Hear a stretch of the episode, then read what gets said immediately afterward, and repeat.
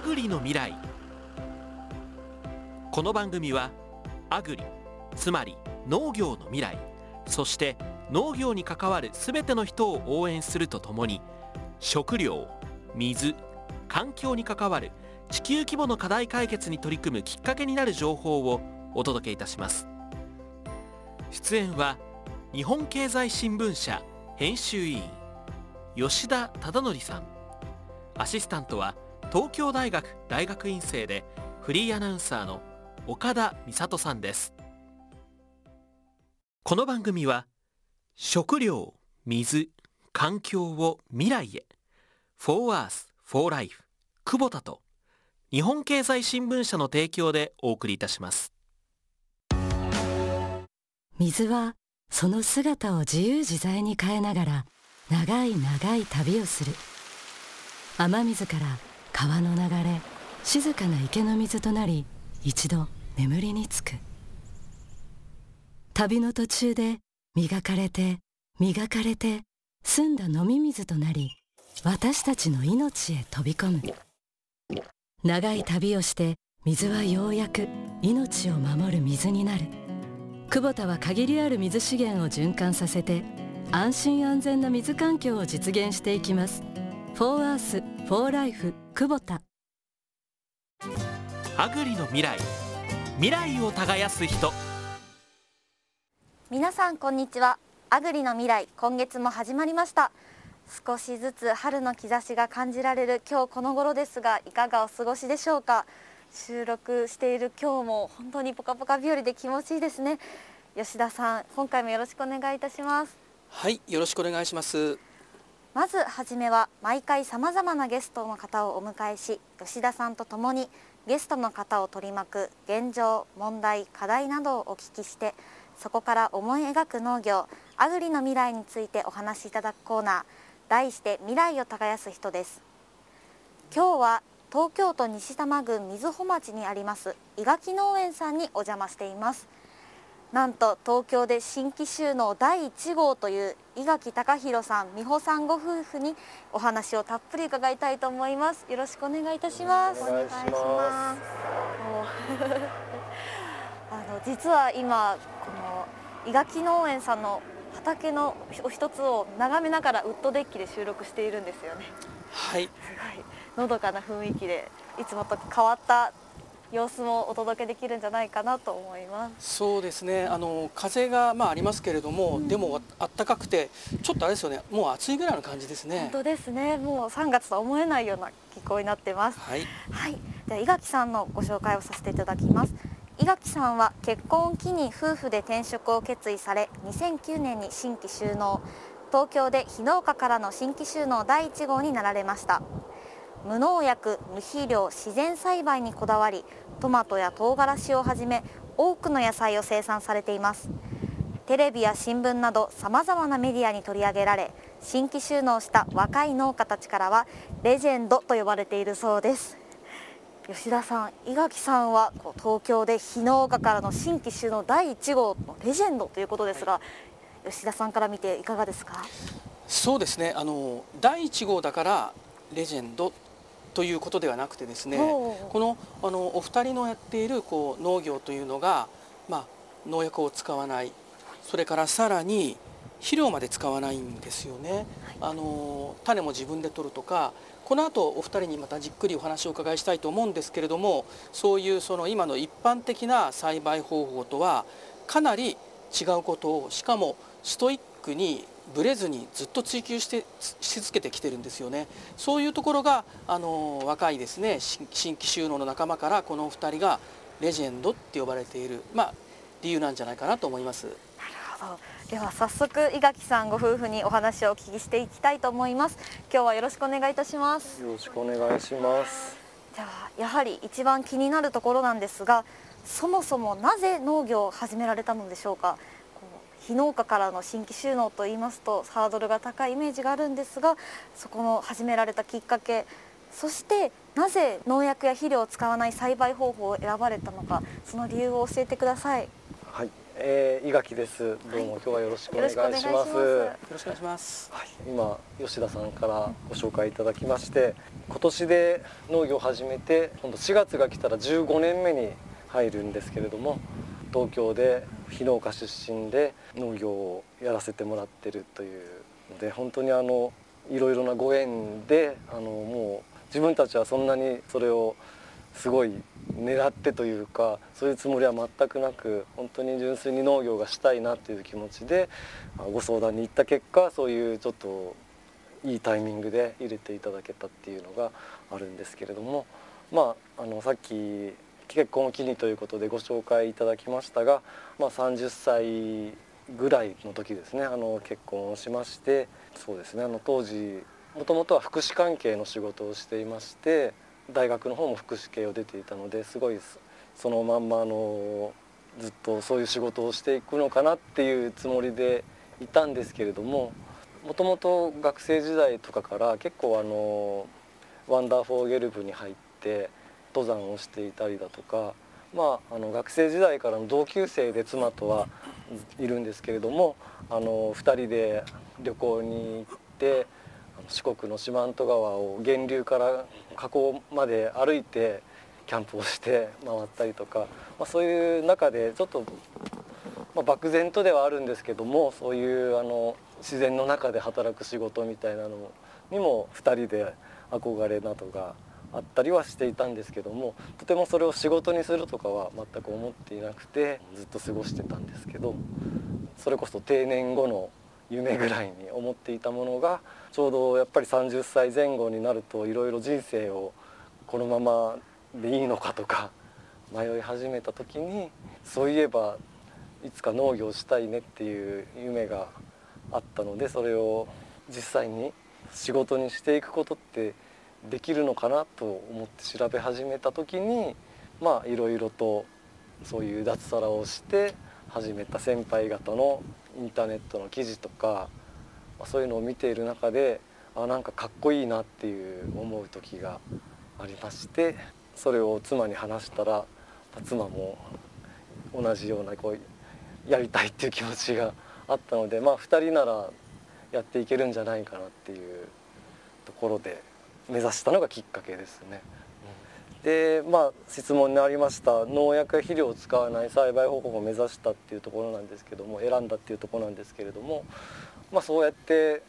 新しく農業を始めた方の記事を読んでいる中で、まあ、一番何がこうかっこいいかなって自分たちに思えたかというとやっぱりそういう強いこだわりを持って本当に自然に対して優しい農業。イコール人に対しても優しい農業。まあ、そういうのが本当に自分たちでもやれたらいいなと思ってやるんならそういう無農薬の栽培ができるんであればそれをやりたいなっていうところから始まりました。はい、はい、あのそもそも農薬を使わないで作るっていうことだけでも結構一般的にハードル高いじゃないですか。はい、でその先に進む人で有機農業っていうパターンありますよね、はい、でもお二人の場合基本的にはですね肥料さえも畑の中に基本は入れないっていうやり方ですよね。2つありまして1つはですねなぜそこまでこう突き詰めてそういう方法を選ぼうと思ったのか。もう一つはですねもうシンプルなんです。普通考えたらですねそんなのできっこないよと。なんで肥料なしで育つの？っていう多分疑問を持つリスナーの方もいると思うんですよね。その辺どうでしょう？どうして成り立つのか？そうですね。あの、まあ、自分たちも最初は農業を自分たちがするってなった時に、まあ、有機農業をイメージしました。あの農薬を使わない。そして肥料は有機肥料を使ってするっていうなのであの実際に研修に行った農家も有機栽培の農家でした。ただ独立するにあたって有機栽培のその有機肥料っていうのも結構研修先では自分のところで作っていたんですけれども材料となるものは外から運んできてもらっていたり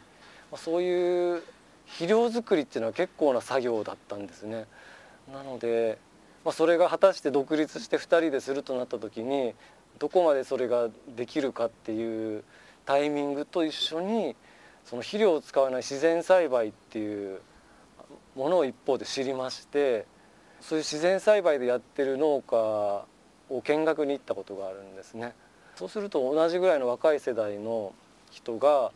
あのできるできると言って楽しそうに取り組んでいたので、まあ、そういう肥料をどうするかっていう悩みも一方であったので、まあ、新規収納して独立して最初は、まあ、有機栽培でも自然栽培でも何をやっても多分大変だろうというところはあったのでまずはその肥料を使わないで本当にできるんであればその方法が一番シンプルで自分たちもとにかくシンプルにやりたいなっていうのがあったのでまあ試してみようと。やってる人が実際にいるんだし。1年間研修してで見に行ったら本当にできるなっていう感じじゃないんですけどきっと取れ高はあんまりないかもしれないんですけど理論っていうかあの信じられたっていうかあ多分きっとちゃんとできるなっていうふうに思えたんですよね。これはできないっていう人の方が多いんですけどあの周りの農家とかもそれは無理だよとか土はちゃんと肥料入れないと野菜できないんだよっていう方もいるんですけど私たちは結構自然にあ自然栽培ってきっとできるなっていうふうにどっかで思えたので、まあ、まずやってみようで始めました。ちょっとだけその技術的な仕組みを教えてほしいんですけれどもそうは言っても何も入れないで肥料作物が育って収穫していくとその畑にあったものが外に出ていく一方なので普通考えたら作物できないよなっていうふうに思うと思うんですよね。なんで肥料をやらずに成り立つのかっていうのを教えてほしいんですけど。そうですねあのまあ本当に自然栽培をするって決めた時にあのかなり本とかを読んで勉強しました。でまあその本を読む前の段階であのもし技術があったとすると種を自給する自家採取をするっていうのはあの有機農業をするにしても自然栽培をするにしても決めていたので種から自給しようっていうのは決めていたので、えー、種取りができるあの品種で在来種固定種っていう昔からずっと使われている種を使ったあのそういう品種の野菜を育てようっていうことにしていたのでその種を取り扱っている飯能にある野口種苗店さんに種を買いに行きました。でそうした時にその野口種苗店のあの野口さんがかなり自然栽培の農家の方とさっき見学に行ったっていうのもその野口さんの紹介で行ったんですけれども自家採取をすることの一番の最大のメリットはその土地に馴染んでいくことだっていうのを伺って自分が作っている畑でよく育ったものからまた種を取ってそれをまたその畑で種まきをすることによって種がどんどん適応してそういうもし肥料分が少ない土地でも育てる野菜になっていくっていうのを聞いてで自家採取をするんだったら自然栽培本当におすすめだよっていうことを言っていただいたのであそうなんだっていうところが、まあ、あの僕はそこから始まったんですけれども。私はこう自然ってこのままほっとくとどうなるかっていうとまた草原から樹林になって樹林からこうもう本当に原生林みたいに森林になるっていうあの本当に目にしてる土地って全部日本の土地はもう林になって森にほっとけばそうなるはずでそれってすごいエネルギーがなんか単純に考えれば奪う奪うって思うんですけどよくよくなんか考えればほっといたら山になるぐらいのもう林になって樹林になるぐらいのエネルギーがほっといても土にはあるんだって思ってそれをこう畑を耕して作物作る人はそこでエネルギーをもらってもらってもらって止めてるんだっていう本だと思うんですけど、まあ、自然栽培の実践してる方の考え方を聞いた時には本当にそうだなと思って何にも入れなくてもこの土であんだけの林になるのをいただいてるそのエネルギーを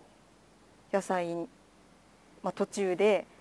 いただいてるって思ったら別に何にも入れなくても続くなっていうふうになんかストンとそこで理解してきっとこれあの取りすぎちゃったりすると土のエネルギーよりもたくさん取りすぎちゃったりするとやっぱり土地を痩せてしまってできなくなるかもしれないけどこう自然にほっといて林になるエネルギー分を分けてもらえば続くはずだっていうふうになんか確信してでそれを本当に実践してみようそうやって思ってそこを信じました。重要なのはおっしゃったようにすごいたくさん収穫しようと思ったらそうはいかない。でも一定のバランスを取れるのであれば成り立つことですね。あの一般的に雑草っていうのは農業にとって、えー、栽培にとって敵であるというふうに、まあ、だから皆さん農薬を使ったりして雑草をね退治するわけですけども、えーと、お二人のその営農の一つのキーワードにですね雑草と戦うんじゃなくて雑草との共生っていうのがあると思うんですね。その点について教えてほしいんですけど。はいそうですね。あの今畑目の前にある畑にも作物と雑草がもう同じフィールドにあるのが見えるんですけれども土にとって何が一番いいかっていうとやっぱり今多様性っていう言葉がいろんな分野で使われるんですけどこういう土の上もいろんな植物があることで豊かになるっていうのを自然栽培の本なんかを読んで勉強した時にあのすごく心に残ってその地上部だけでなく地上部が豊かであるっていうことはその下の世界の根っこの層ですね。もう同じぐらい多様な世界が広がっていてでその根っこにも多様な微生物が集まってくる。でそういう土の方がやっぱり健康であって例えば作物だけしか植わっていなかったりすると一つの病気が大発生してしまったりっていうそれに対してそれを抑えるために農薬が必要になったりとかっていうことが言われているんですけれどもまあいろんな草が生えていることでそういうことが起こらないっていう考え方を自分は信じてなるべく作物だけでなくいろんな植物が育つように工夫しています。はい、先ほど畑を見学させていただいた際にもあの時期によって雑草を抜く時期があったり、はいね、抜かなかったりするっていうことをおっしゃっていましたが、はい、それはどういうことですか？やっぱり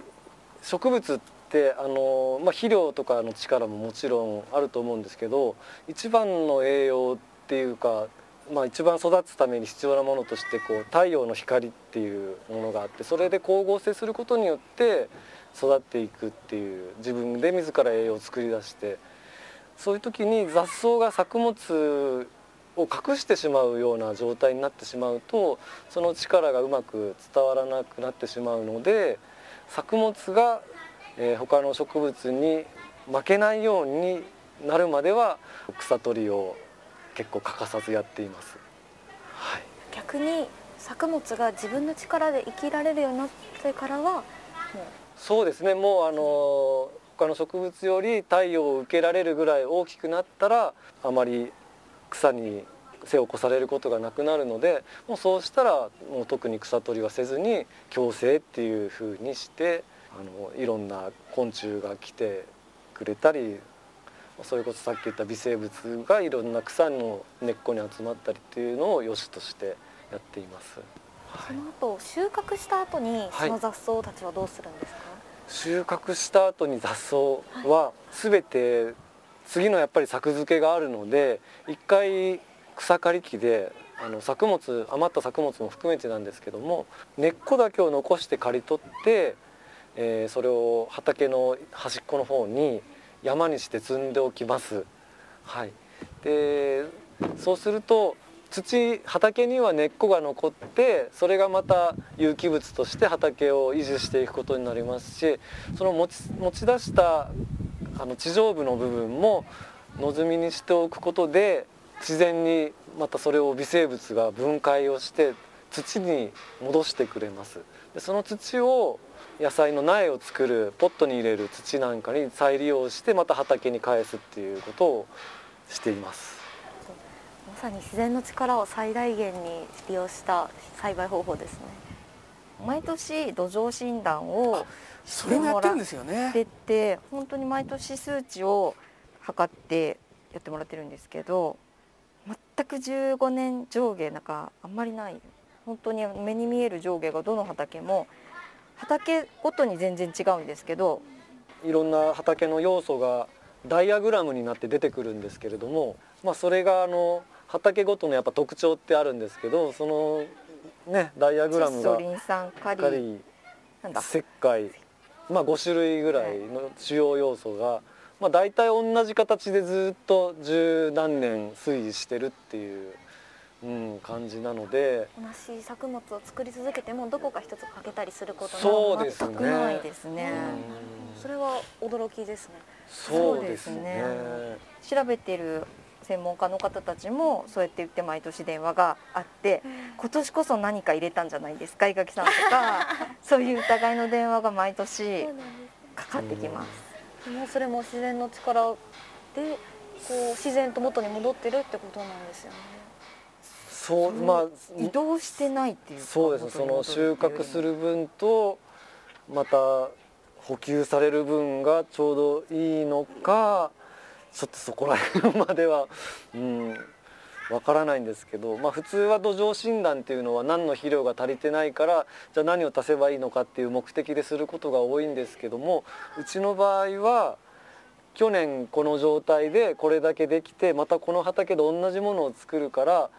まあ去年と同じ状態だったらまた同じ風にできるんじゃないかっていう確認のために土壌診断をしてるっていうイメージですね。あれですよね、あの土がメタボになるっていう言い方がありますけれども、はい。実は肥料って入れたから入れるだけいいってものではなくて、はい。その窒素分も含めて入れすぎちゃうとですねかえって病気が出やすくなるっていうこともあるんでうん。多分だからお二人の畑っていうのはそういう意味ではちょうどその均衡が取れてるとかバランスが取れてるっていうか作物として外に出ていく分と雑草とかいろんな微生物も含めてそれをこう保管っていうかしてくれる分がちょうどこううまくバランスが取れてるっていうことなんでしょうね。ね。まあ借りている全て借りている畑なのでまあもともとあった状態に対してまあやっぱり最初はどんな作物がそこで育つかっていうのがわからない時がやっぱり12年はあるのでいろいろ作ってみてこの畑でこれができたっていうのがあればまたそれを続けていくっていうか状況状態が変わらないのであればまた同じものがここで同じぐらいできるんじゃないかっていうので作付け計画が立てているところがありますね。お聞きしたいんですけどお二人はその農業を始められた時にあの何か目標ってあったんですか？先ほどあのいろんな農場のあの案内していただいた時にまずは自給自足っていうお言葉をおっしゃっていたんですね、はい、でそのその最初にどういった目標を掲げられていたのか気になりました。そうですね。あの、まあ、自給自足っていうお話もしたんですけれども、まああのやっぱり仕事としてしする以上ちゃんと農業を業としてなりわいとして成り立つようにはしようと思っていました。はい、なので本当に農業専業農家としてきちんと暮らしていきたいなっていう目標は立てました。はいリホンさんの方がですね前おっしゃっていた言葉ですごく頭に印象的なのがあるんですけれどもシシトウ地獄っていうありましたよねつまり今伺っていて、まあ、栽培面から中心にお話をお伺いしましたけれども一方で美味しい野菜にするっていう努力もしてきてるわけですよね。その最初のシシトウ地獄からどうやって出して美味しいシシトウになったんですかね？シシトウ地獄っていうのはどういったものだったんですか？ししとう地獄は吉田さんの、多分イメージだと、はい。あのししとうがうん。辛い唐辛子と交雑してしまって、お客さんに届いてししとうってやっぱ食べてみないと辛いかわからないので、食べるともうししとうだけじゃなくてピーマンもだったんですけど辛いのがいっぱい種取りの過程でやっぱ交雑をしてしまって混ざってしまってお客様にだいぶご迷惑をおかけしてしまったんですけれども料理が台無しになったということがあったりしたんですけどまあそれはあの単純に唐辛子を作る畑とししとうを作る畑ピーマンを作る畑その3つはあの交雑してしまう可能性があるので分けることによって辛いのができなくなって解決しました。はい、で美味しい野菜を作るっていうところでは基本自分たちが思っているのは無農薬無肥料自然栽培で作った野菜っていうのはまあ種もまあ昔ながらの在来種固定種のものなんですけどもその条件で作るとどの野菜も美味しくなるっていうイメージなので特別な努力をしてるかというとそんなことはあまりなくて、まあ、ただそのやっていく中でどんどん年々良いものを届けていきたいっていうのはもちろんありますんで種取りをする過程でやっぱりトマトなら味が良かったものを食べて美味しかったものから種を取ったり、まあ、人参とかでもまあ本当に見た目にも美しい形のいいものから種を取ったりっていう工夫はしていますね。つまり買ってきた種ではなくて、はい、自分たちで種取りをしてるっていうことが、はい、そういうその野菜の品質にもつながっていくってことなんですね。そうですね。うん、それは少なからずあると思います。はい。2年前にこのお家を建てられたということで、はい、このお家に込められた思いっていうものは何かありますか？そうですねあの、まあ、お家は農業を始めた時からのずっと念願であの畑のすぐ近くにお家があることで本当にあの食住一体っていうことが、まあ、言葉としてあると思うんですけども仕事と住まいが一体となってあのやっていけるのが本当に農業の魅力だと思っていたのでもうできるだけ早くその姿に近づきたいとは思っていました。なので今本当にあの家の目の前に畑があってやっとね昨日もスーパーからちょっと急なんですけど人参が売れてるから30袋追加お願いしていいですか？って昨日の夜中に LINE が来て団地住まいだったらお断りしてたところを、まあ、朝早起きすれば子供が寝てる間に早起きして取れば取れるかって言って受けました。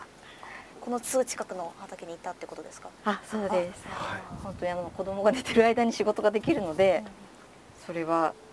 畑の近くに住んでるからこそ。そうです、ね、住んでないと逆にそれができないそうですね。注文には対応できなかっただろうなと思いながら朝、まあ、ありがたいけど大変だねとか言いながら 2人でエンジン抜きに来ました。基本的にそういった作業はお二人でされていらっしゃるんですよね。そうですねその中で大変だったこととかってありませんでしたか？たくさんあると思うんですけど、たくさんありますけど、まあ、まず私が出産の時大変であとは今年なんですけど決まってた手術をしないといけないタイミングがあってその時は私が引き継いだりとかやっぱりやっぱりどちらかお一人に偏ることになってしまうと大変な仕事でそうですね。2人で目いっぱいでやってるのでどっちかが倒れると大変そういったお二人でされてる方ってなかなか珍しいんじゃないですか？いやあの新規収納の方の中にはあの両方ともで意気投合してお二人で力を合わせてやってるっていうケースはないことはないですね。あの片方が別の仕事を持ってるっていうパターンもありますけどまあそういう方もいらっしゃいます、まあ、ただ聞いてるとですねかなり2人一緒の時間がものすごく長いんで、ね、たまにこうバチバチってなる時があると聞くんですけどいかがですか？もうそれはもうもうなんかライフワークみたいな感じで。ですね、はい、それはのその畑に関することでなんですか？それとも別に本当にどこの夫妻にもあるようなことなんですか？両方もう全部ありますね。畑もいちいちいちあるし畑のことに関しては注文つけられる立場で家のことに関しては注文つける立場が多いですね。二人ともこだわりが強いということだと思います。そうですね。あのこれまで大変だったっていうお話の中で、はい、どうしようあの何年か前ですかね、はい、あのお二人ってあれなんですよねそのいわゆる市場に出したりとか農協に出すっていうパターンではなくて自分たちで直接お客さんとつながって野菜売ってますよね、はい、宅配の値段が上がった時ありましたよね、はい、あの時は大変だったんじゃないんですか？そうですね。あの本当に送料が一気に倍になるっていうことが5年前ぐらいですかね、はい、ありましてちょうど宅配会社が一斉に値上げをした時があってその時にうちが450円で持って行ってもらってた荷物が1200円で運ぶことになりました。来月からですって言われてもういいくら交渉してもそこがもうどうしようもならないっていうことで。各社に回ったんですけど宅配業者各社全社が値上げだったのでなんかあこのまま倒産倒産っていうのかわかんないんですけどお客さんが離れても仕方ないなっていうその頃時期がありはました。どういったサービスをご提供されていたんですか？その野菜の宅配サービスっていうのは。野菜セットっていうのを、あの週に販売しているんですけれども、毎週各週月1の3コースから、あの申し込みをしていただいてそれに対してもあの決まった頻度でもうずっと町内の方は自分で届けに行くんですけれどもそれ以外の方にはあの宅配便を利用したあの届け方をしていて、まあ、1箱大体季節の野菜が10種類前後入って2,000円ぐらいなんですけれどもその野菜に対して送料が一気に1,000円以上かかってくるとなったらさすがにあのお客さんも離れてしまうんではないかなっていう不安がありまして結果としては、まあ、その送料ももともとなんですけどお客さんに全部負担していただくんではなくて一部あの自分たちも負担してやるっていう形をとっていたのをちょっとその割合をお客さん側にもう少し増やさせていただいてっていうところでお願いした結果ほとんどのお客さんはやめずに、はい、キャンセルせずにと取り続けていただけたので、まあ、最終的には送料が750円でうちが200円ぐらい負担っていうところでなんとか、はい。はい。ちょっとだけそこ深掘りしちゃうんですけども、はい、先ほどちらっとね倒産というかこうお言葉出たかもと思うんですけども、もうダメかなと思った時ってその時あったんですか？あるいはそれどうやってこう気持ちの面で乗り越えたのか？まああの届けていた野菜に対してはすごいあの自信を持ってっていう、うん、思いはあったのでそれをもう10年ぐらい続けているところだったのでまあそれに対してもう送料上がってしまったものはどうしようもない状況でしたので、まあ、それに対してお客さんがもうイエスかノーかっていうところの判断だなっていうのは僕の中ではありましたね。うんでまあうんやっぱりゼロから始めてもう最初は本当にお客さんも数人から始まってるので、まあ、ここでうちのその宅配セットが受け入れられなくてお客さんがゼロになってもまた数人から、まあ、違う形でも野菜を売る方法がきっとあると思って仕方ないなと思って諦めました。うん前あれですもんね。高弘さんにはい。質問したことあるんですけども、はい。作ってるいろんないろんな野菜作ってるんで、はい。何が一番自信があるありますかって質問したらですねお答えはですね全部って。全部ってお答えしました。はい。その培ってきた自信みたいなものがやっぱそういうそうですね、まあそうですね。冒頭であの時給を基本にっていうお話もあったんですけども本当に自分たちが毎日食べているものも自分で作っている野菜ですし、まあ、それが本当に美味しいと思えて食べれていてこれがお客さんに届けていられるんだでまあそれをずっと継続してくださる方が本当に多かったのでもう出してる野菜全てがもう本当に自信があるというかそういう思いではい。ご自宅の前にもお野菜を販売されてましたよね。はい。あのそのようにこう地域の方々にも買っていただけるような場所も提供されているんですか？そうなんですよ。それがすごい今も実は先ほど畑見学されてる間にはい。私慌てて昼ご飯の食器を洗ってたらチャリンチャリンチャリンって音がしてあの今も地域の方が一ざる買っでて行かれたんですか？はいあ、そうなんですね。でなんかそのチャリンチャリンの音を聞くたびにもうなんかあありがとうございますっていう。気持ちになってそんなでも家事の途中にこう 接客もされてってなかなか。楽しいですねあお子さんのお友達。も いらっしゃって賑やかよって。いつもはここも友達があの朝の友達がここを占領してるんですそうなんですね。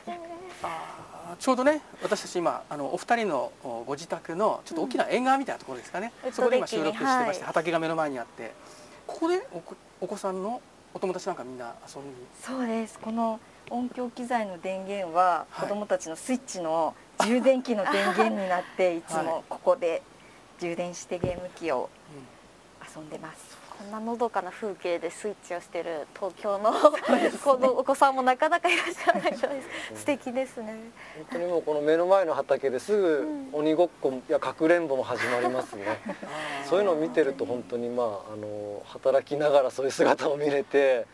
うん、まさにさっき言った食食住一体で一番良かった点かなと思ってますね。ちょっとお金の話になっちゃうんですけれども、はい、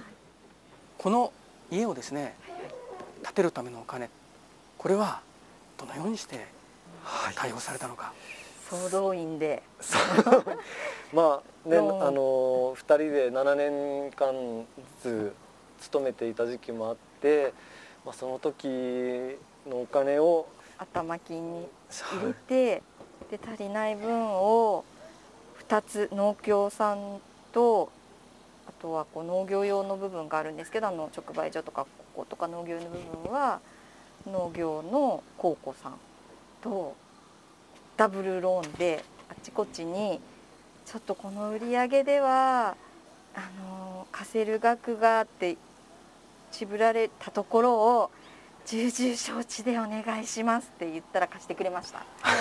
でも大事なのはあれですよね。お二人が勤めていた時に貯めていたお金っていうものをちゃんと取っといたってことなんですよね。このタイミングまで。頭金分はもう最初にお話ししたようにこの畑にすぐ近くに家を建てるっていうのを夢で始めた部分もあったので、うん。そのまあ本当に全然足りない額だったんですけれどもでも持っているお金で建つ家で行こうっていう風にしてかなり建築会社さんにも無理を言いながら建った家です。自分たちではい、トンカチ作業とかもやりました。とちょうどなんかログハウスみたいな感じでよねね。頼んだ建築屋さんがそういうセルフビルドっていう自分たちで家を建てるのを応援しているところだったっていうか、まあ、そこを選んで行ったんですけれどもまあかなりもうこのログ積みも全てやりましたし内装も床張りからへキッチンからお風呂からお風呂からはい。全部やりました。やることによって足りない分を補うっていうかそういう感じで、まあ、それもまあこの農業っていう仕事をしてるからそういう農閑期が冬の間あってできたっていうのも、まあ、そこを狙ってやりましたですねでもそのタイミングで家を建てたっていうことはですかねやってこられてもう農業でずっとやっていけるんだとやっていくんだっていうまあそういう節目だったんですかね。そうですね。まあ、さっきのあの送料の値上げの危機なんかもあったんですけれども、まあ、それを超えても続けられたあたりからですかねなんか、うん、目標にしていた収入額っていうのにもあの届いた時期でしたし、うん、ちょうどあのいい土地がお話があった時でもありましたし、うん。やっぱこれ以上仕事を受けようとしたら、あの今朝の話じゃないんですけどあの畑と家が一緒じゃないともう2人とも共倒れになるなと思って本当に農作業が厳しいので、長く続けるには、うん。もう自分たちを守りながら仕事をしないといけない職業だなその本当に農業ってそういう仕事だと思うんですけどだなっていうのを本当に実感することが多くて立ててよかったなと思います。うん。あの最初に冒頭にその農薬も肥料も使わない。こういう栽培方法っていうのはそもそも無理なんじゃないかっていうふうに、まあ、同じ農業界の中であるからこそ特に見てる人もいると思うんですけれどもこうやって家ができて目の前にその理理想とする暮らしのシンボルですよね畑があるとこここまでたどり着いたっていうことはそれ自体が実はそういうふうなあの栽培の方法だったり営農であってもちゃんとやっていけるんだっていう証明になりますよね。あそうですねなんかそうやっていた言っていただけるとそうですね。となりますとこの先どのような農業をしていきたいというのは考えていらっしゃいますか？そうですね。まあ基本は今の農業をもう本当できるだけ長く続けていけるっていうのが、まあ、今後も変わらない希望でもともと長く続けるっていうことが目標だったので、うんうん、大事なことですね。そうですね今もうもうそろそろ15年と、ね、そうですね。まだまだこれか今後15年以上は続けられるそうですね。まあこの本当自然栽培っていうやり方自体もまあ、どのくらいの方がどれだけの長い時間取り組んでいるかっていうのがわからない分野でも多分あると思うので、まあ、自分たちが続けている間はきちんとそれをできるぞっていうところを、まあ、途中でできなくなったり することもあるかもしれないんですけど、まあ、なんかそういう一つのそれもライフワーク、うん、こういう可能性もあるよっていううん、それぞれねみんなあの目指す姿や価値観とかそういうのも違うと思うんですけど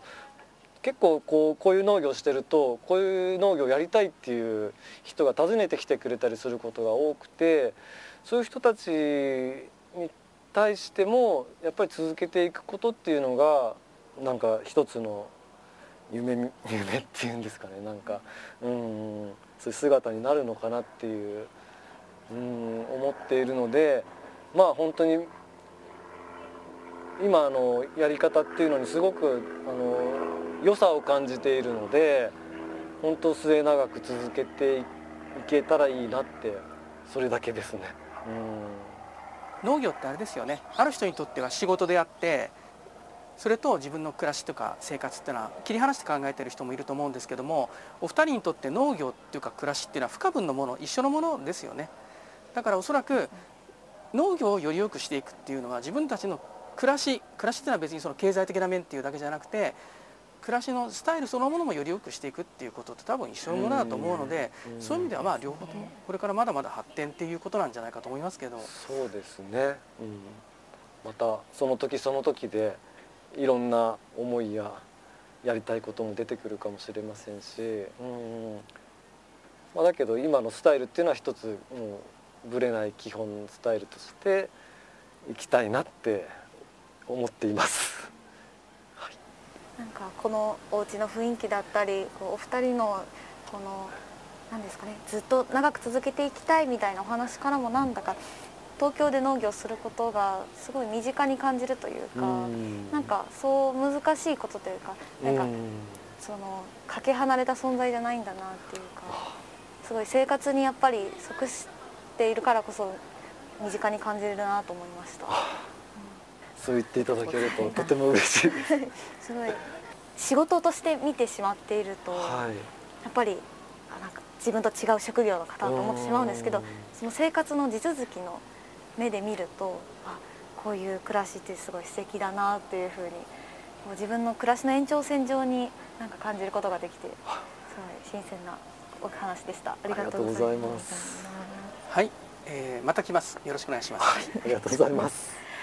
ということで今日は東京都西多摩郡瑞穂町にあります伊垣農園さんにお邪魔しまして伊垣隆弘さん美穂さんご夫婦にお話を伺いました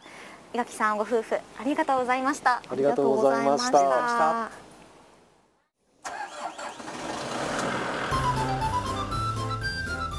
アグリの未来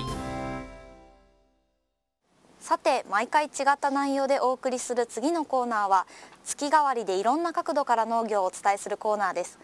本編に引き続き伊垣さんのウッドデッキにてお送りいたします。よろしくお願いいたします。よろしくお願いします今回は日経新聞の記事の中から私岡田美里が気になったものをピックアップして吉田さんにいろいろと質問していきたいと思います。まずなんですが2月4日の日経電子版に掲載されたいちご王国の新たな主役甘くて大きいとちあいかこちら吉田さんが書かれた記事だと思うんですが、はい、こちらについて少し質問させていただきたいと思います。こちらの記事の内容としてはどういったものでしたでしょうか？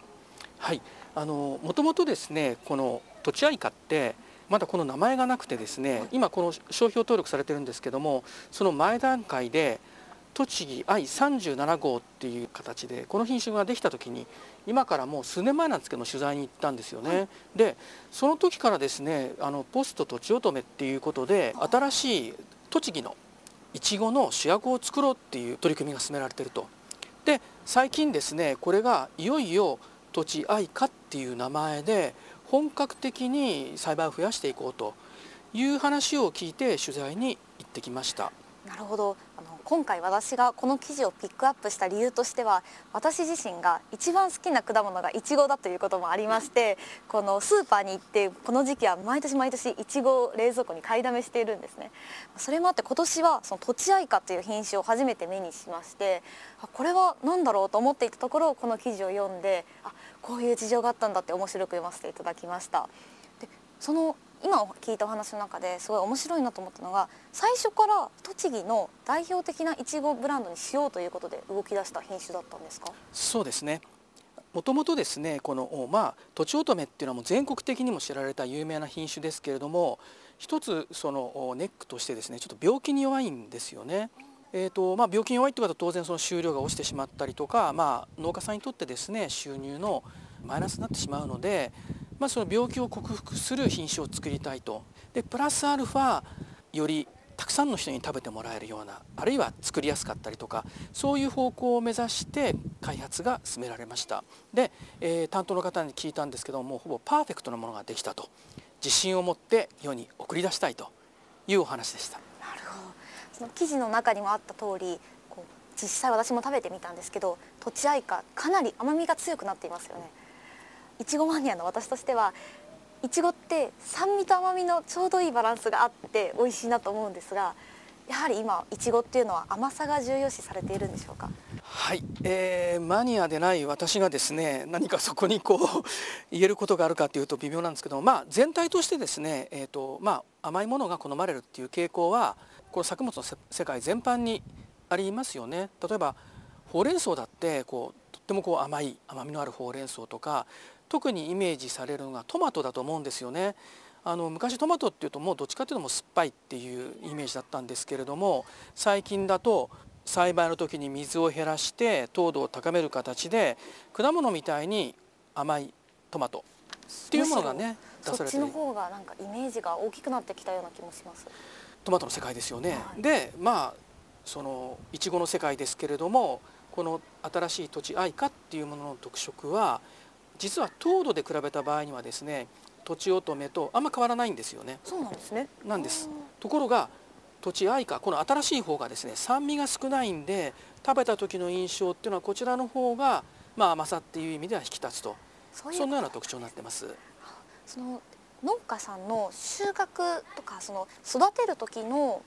違いだったりその流通する上での特色とかって何かあるんですか？私たちのこの消費者としての視点では味の違いしかその2つは表面的には見えてこないと思うんですけど農家さん側からその2つってどれぐらい劇的に違うものかっていうものをまず病気に強いっていうのは圧倒的ですよね農家にとってみれば。まあ、それだけその栽培にかけるその苦労っていうものも減りますしあともう一つの特徴はちょっと大きいんですよね。一つ一粒がそうですあのこの新しい土地愛花よりももっと大きいいちごも世の中にはありますけれども、まあ、それにしてもこれまでのそのいちご王国の栃木を支えてきたこのとちおとめに比べてですね土地愛花若干大きいのでそうすると農家さんが収穫する手間っていうものがちょっと減るんですよね、はい、なぜかっていうと基本的にいちごの値段っていうのは1パックに入っている重さでいくらっていうのがまあ一つの基準になりますのでそうすると少ない収穫の手間で出荷できて売り上げになるという点ではその栽培を担っている農家さんにとってはまあプラスの面がいくつもあるということです。今とちおとめととちあいかは今後どうなっていくんですか？この一緒に共存していくことはできるんですか？今は圧倒的にとちおとめです、うん、で一つですね多分マニアですよね、はい、とするとですねとちおとめに関して何か気づくことありません？スーパーの店頭に行って。栃木のとちおとめでも。栃木のとちおとめでも。なのに。なのに？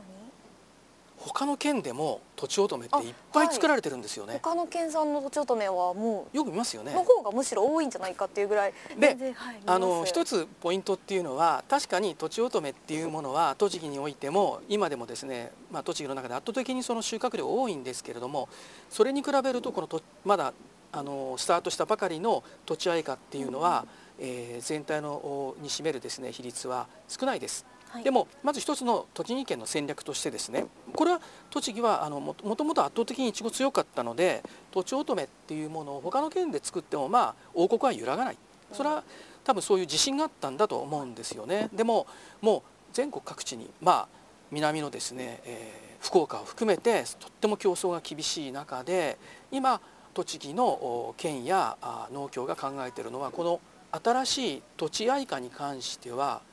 栃木でしか作らない。まさに栃木のいちごっていうことでこれからブランド化っていうものを目指していきます。で、えーそのためのですね目標っていうものももうできていまして今現在だとですね大体ですね全体の中で面積比率ですねはい。とちおとめが8割ぐらい。はい。土地愛花まだ1割ぐらいなんですよね。これをですね、えー2027年には逆転させて土地愛花っていうのをこの新しい方をですね1割から8割に増やす。うん。逆にとちおとめっていうのは、まあ、サブブランドというかその、まあ、それを保管するブランドに変わっていくと。こういう戦略を描いています。当面の栃木県の作戦としてはただしですね土地愛花ってまだ必ずしもみんなに知られてないんですよね。マニアの岡田さんはともかくとして、はい。なので土地愛花に関しては一般の人が食べるようなスーパーに並ぶようなところに、まあ、県の方で資金的にもこうサポートをして知名度を広めていこうと。一方でこれは徐々になんですけれどもとちおとめはもうとってもみんな知られてるブランドですよね。これはむしろどうしてもとちおとめが欲しいっていうお客さんつまりケーキ屋さんとかクリスマスの需要とか、そういうところにちょっとずつシフトしてなんとなくこう市場売り先をバランスを取っていこうと、まあ、そんなようなイメージになってると思います。そういうことなんですねそのこう生産量、まあ、逆転させるのすごい寂しいなと思った一方でこう出荷する先をこううまく分けてるということなんですかね。まあ、ゆくゆくはっていうことですねあのいずれにしたって今圧倒的にあのとちおとめの方が有名ですからただ逆転するかどうかっていうのはこれ買う人食べる人が決めることですから、はい世のいちごマニアの皆さんがですね あのとちおとめを守ろうということで食べていけばですね、まああの両者共存してですね、あのまだまだ残っていくんじゃないかなと思います。なんか私としてはやっぱりとちおとめも大好きなのでとちおとめの味がとても好きなのでとちおとめが生産量減ってしまうのはすごい悲しいなと思っていたんですけどなんかその声って届かないんですかね？やっぱりそうやってとちおとめを買い続けたらとちおとめが残ってくれますかね。消費者の武器はお金を出してもいちごを買うことですから。なるほど。それが最も大きなパワーにつながるんじゃないかと思います。まあでもあれですよ。あの先ほどトマトの例を出しましたけれども、実はですね甘いトマトっていうのはとっても目立ってスーパーでこう目を引きますよね。はい。でスーパーのバイヤーさんが食べるとですねやっぱりものすごいインパクトが強いんですよね。だからどうしても店頭に置く時っていうのは甘いトマトっていうのは目立つんですけども実際に売れてるのは実は普通のもうちょっと酸味もあるというかそんなその果物みたいな甘いトマトではなくて一般的なものが結構売れてったりするんですよね。そうなんですか、はい、それはちょっと意外でした。もう今はみんななんかこう前に出てる方を買っていくのかと思っていたんですけどやっぱりまあ一番オーソドックスなトマトもずっと売れ続けてるってことなんですね、甘いだけがトマトの魅力じゃないということで、まあ結構そういう意味では多分そのおプロのシェフとかですね、そういう皆さんっていうものはバランスの取れた味っていうのを好むと思うんですよね。だからそういう意味でもこの2つ、まあ、将来の主役それから今の主役のこの2つのいちごがどんなふうに展開するか。もちろん生産者さんにとっての都合っていうかメリットはこれものすごく尊重すべきですけどもどうなっていくのかっていうのはまた一方でその市場での評価っていうものが左右していくんじゃないかなと思います。生産者の方のメリットそしてその国や自治体の政策だったりそれから私たちの意見、なんかこれらがどういうふうに私たちの意見というかその味の流行味のトレンドっていうものがあるじゃないですかそれとどうやって調和していくんだろうなっていうのを改めて感じる考えることができた記事となりました。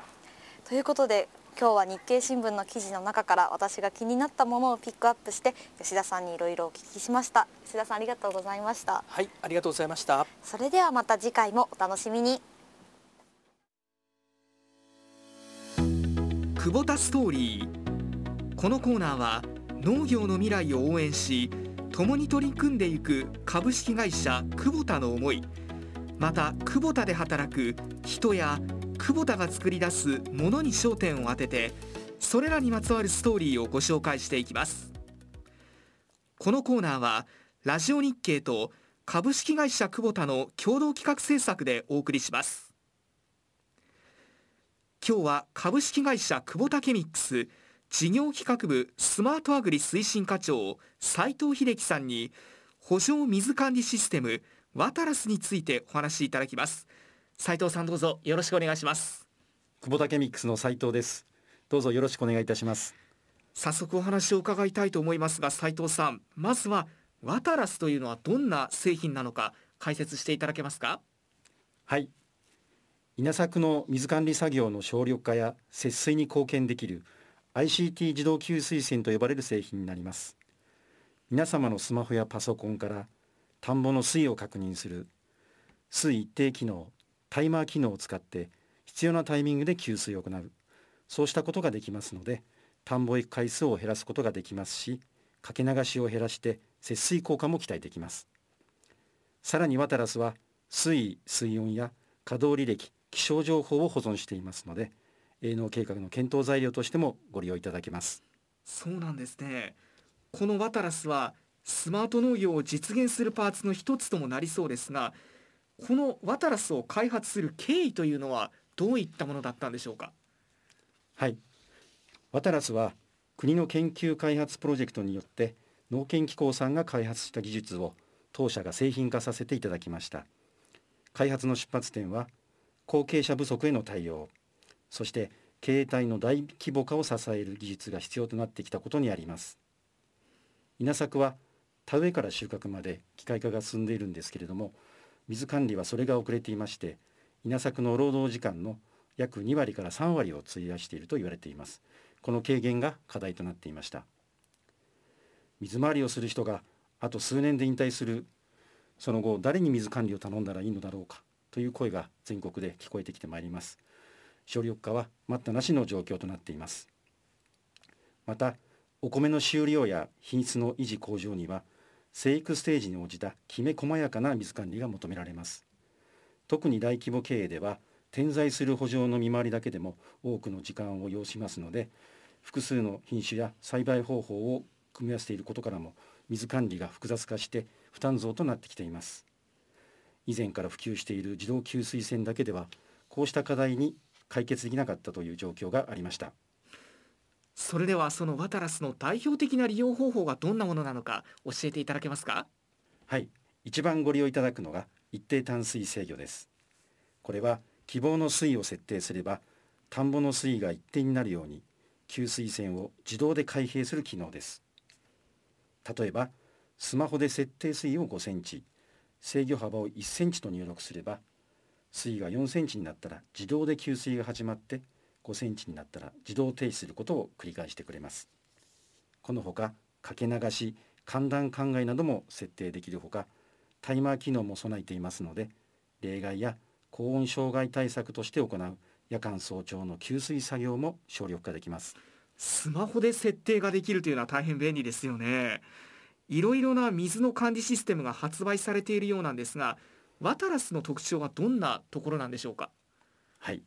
では3点ご紹介させていただきます。1点目は様々な条件で設置できることです。パイプラインでは現在9種類の給水栓に設置が可能でこれから増やしていく計画です。また海水路では専用ゲートを追加して設置が可能になっています。2点目はスケジュール機能が充実していることです。稲作暦と同様の水管理をワタラスに登録していただければそのスケジュールに沿って水位調整が実行されます。中干しや寒暖灌漑期間の給水停止にも対応できます。この機能はノウハウの水平展開や技能伝承にも役立つとのお声もいただいております。また中干し延長を確実に行ってメタンガス削減につなげるという使い方も可能になってきます。3点目は久保田の水環境部門の K 室というプログラムと連携させることでエリアの水管理が可能になることです。K 室は農業水利施設の監視や制御を行うクラウドサービスなのですがワタラスと連携運転することによって田んぼの給水が終了するとポンプが自動停止して電気代の節約が可能になります。現在山形や新潟で実績がございます。またスマート田んぼシステムとして設定することも可能です。そして機器の特徴ではないのですが設置後のサポートは全国の久保田販売店が担当させていただきます。サポートまであってこれは心強いポイントですよね。実際に使っていらっしゃるユーザーの皆さんからどういったところがこれは評価されているんでしょうか？はい。省力化について言いますと事務所から離れた法上でまとまった台数を設置されたケースのご評価が特に高いです。車で移動しながらの作業が削減できるからですね。また離島へ単身赴任中の兼業の方が平日はワタラスで水管理ができるようになって随分助かったよというお声もいただいております。終了アップについては近畿地方の営農組合さんの例を紹介いたします。兼業の方の中にはお仕事の関係でどうしても水管理が後回しになるケースが出てくるそうですがワタラスを導入して適期の水管理を実践され一旦あたり130キロ前後の終了アップを実現。費用対効果は非常に高いとのご評価もいただいております。そのようにこうユーザーの皆さんからもすでに高い評価をいただいているこのワタラスなんですが今後はどんなふうに展開していきたいとお考えですか？はい。ユーザーの皆様から改善点や追加機能のご要望をいただいておりますがそうしたお声にですね真摯に向き合ってより便利で使いやすいシステムへ日々進化させようとスタッフ一同取り組んでおります。また水管理機器の発展段階には水管理の自動化デジタル化スマート化の3段階があると言われているのですがワタラスは2番目のデジタル化まで到達していまして人手では困難な水管理を可能にしています。今後はクラウド上で水管理データとさまざまなデータシステムと連携し AI 解析などを活用して最適化を実現して人知を超えた水管理が可能なレベルを目指したいと思います。それでは最後にリスナーの皆様に向けて斉藤さんからメッセージをいただけますか？はい。機能充実についてのお知らせです。今月より警察の水管理アプリ PC 版がリリースされいよいよ警察ワタラスの連携が始まります。警察の画面上でワタラスが計測した水位水温や給水状況を自動で表示できるようになりますしまた警察の画面からワタラスの操作画面へと移行できるようになりました。設定方法についてはぜひお近くの久保田販売店へご相談ください。はい。久保田ストーリー今日は補助水管理システムワタラスについて株式会社久保田ケミックス事業企画部スマートアグリ推進課長斉藤秀樹さんにお話しいただきました。斉藤さんどうも今日はありがとうございました。ありがとうございました。アグリの未来。この番組は毎月最終金曜日朝8時1分よりラジオ日経第2放送でその次の週の火曜夜7時からは第1放送でもお聞きいただけますラジコでも全国どこにいてもお聞きいただけます。ポッドキャストでもラジコでもアグリの未来をお楽しみください。また番組ノートでは番組のスペシャルコンテンツもお楽しみいただけます。ノートアグリの未来プラスで検索してください。